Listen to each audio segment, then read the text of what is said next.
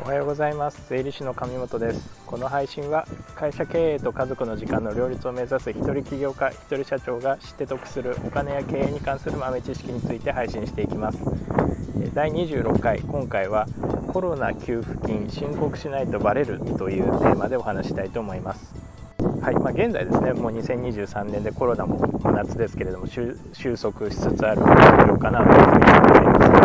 過去ですね2020年にコロナが発症発生してから3年間の間にはさまざまなですね支援金ですね国がやっている支援金ですとか地方公共団体がやっている給付金というものが出たかなと思います。代表的なものですと持続化給付金ですとか家賃支援給付金とかあとは飲食店が多いと思いますけれども時短の協力金ですとかそういったものが、えー、多々あったかなというふうに思います。でですねなんでこのテーマ取り上げたかというとですね実はちょっと最近あのある出来事がありましてちょっとそれを報告しながら皆さんに注意喚起したいなというふうに思ってます。何が起きたかというとですねえーと、今年に入ってからちょっととあるお客様が、え、問い合わせを受けて、まあ、コロナ前からですねあのバーを営んでいたお客様だったんですけれども、えそのお客様ちょっと過去3年間、まあ、もうお店を閉めていたということもあったので過去3年間申告をしていなかったというところで、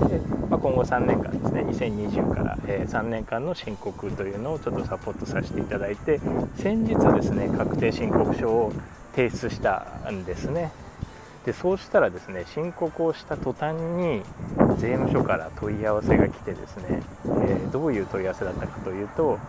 コロナの給付金をもらってるはずですよねと、えー、この社長はもらってるはずですと。で私はそれを自体は認識があったのであの申告してますよっていう話をしたんですけれども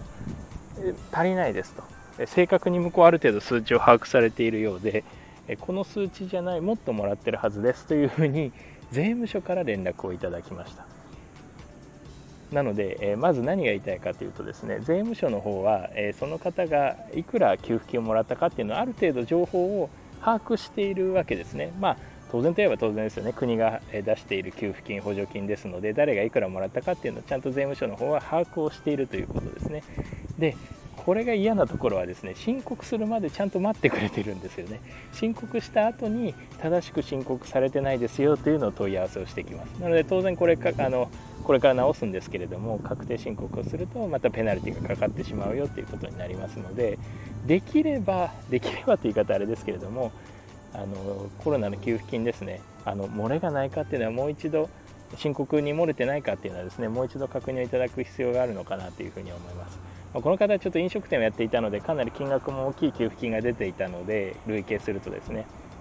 まあ、税務署も掴んでいたんだろうというのはありますけれども、まあ、これですねあのどうもしかしたらバレないだろうと思って、えー、申告してないという方もしかしたら中にはないしは給付金もらったのを忘れてしまったとかもらっていたけども、まあ、バレないだろうと思ってこれは課税対象じゃないだろうと思って申告してなかったっていう方中にはいらっしゃるんじゃないかなと思いますのであの注意喚起ですね税務署は数字掴んでますので自主的に直した方がいいなと思ったのが今日、えこの配信をしようと思ったきっかけになってます。でなんで漏れたかというとですねこの会社バーを会社で経営法人で経営してたんですけれどもですの当然私の方では法人の通帳というか法人の入金履歴は確認が取れてたのでそこに入っていた補助金は私の方で収入にちゃんとカウントはしていたんですねなのでちょっと私も油断してしまったんですけれども実はですね社長個人の方の口座に入っている補助金があってこれをですね漏らしてしまったというのが今回の大きな、まあ、私自身もミスなんですけれども大きなイベントになってしまったというところになります。まあ、給付金ですね、これあの、